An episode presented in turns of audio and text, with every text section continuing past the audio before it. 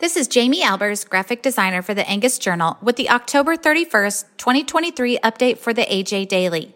Today's update contains an announcement from the American Angus Association about an Alabama farm being recognized as a historic Angus herd, a story about the versatility of soybeans, and an announcement from Culver's naming winners of its FFA essay contest.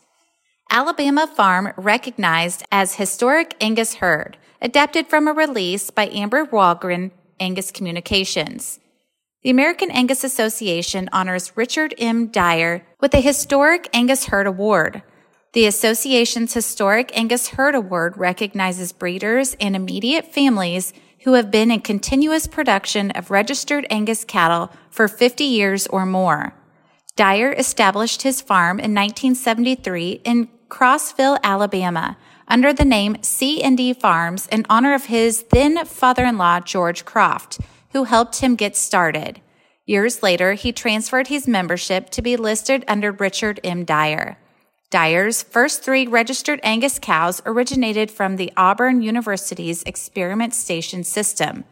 Dyer says, as a member of the Auburn University livestock judging team, I was exposed to several breed of cattle. I was impressed with the Angus breed and what it has to offer.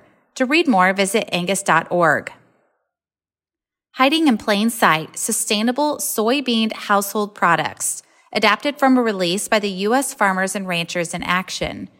When consumers think of soy products, their thought likely turns to tofu, soy milk, plant-based burgers made with soy protein and other consumables available in today's grocery stores. While soy-based foods and beverages are becoming more familiar, many of us are unaware of the numerous household products we encounter every day that use soy.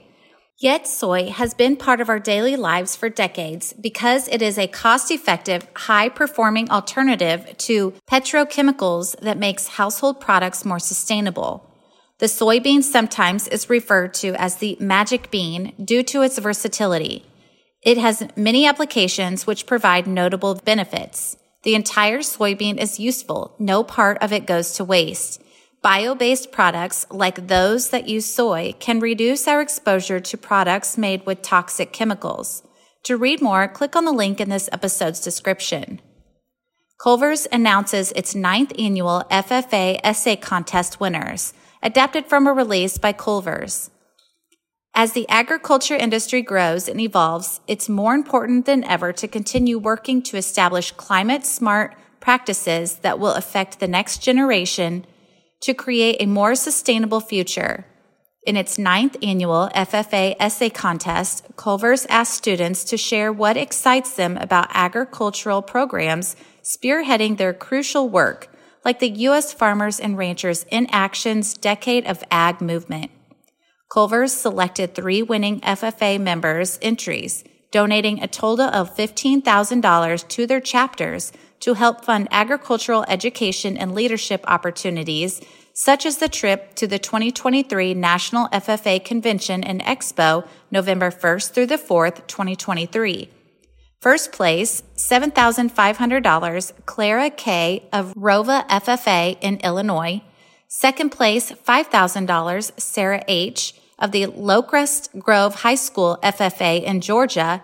And third place, 2,500, Caleb S. of the Valmeyer FFA in Illinois. For more information, click on the link in this episode's description. The AJ Daily is compiled by Paige Nelson, field editor for the Angus Journal. For more Angus news, visit angusjournal.net.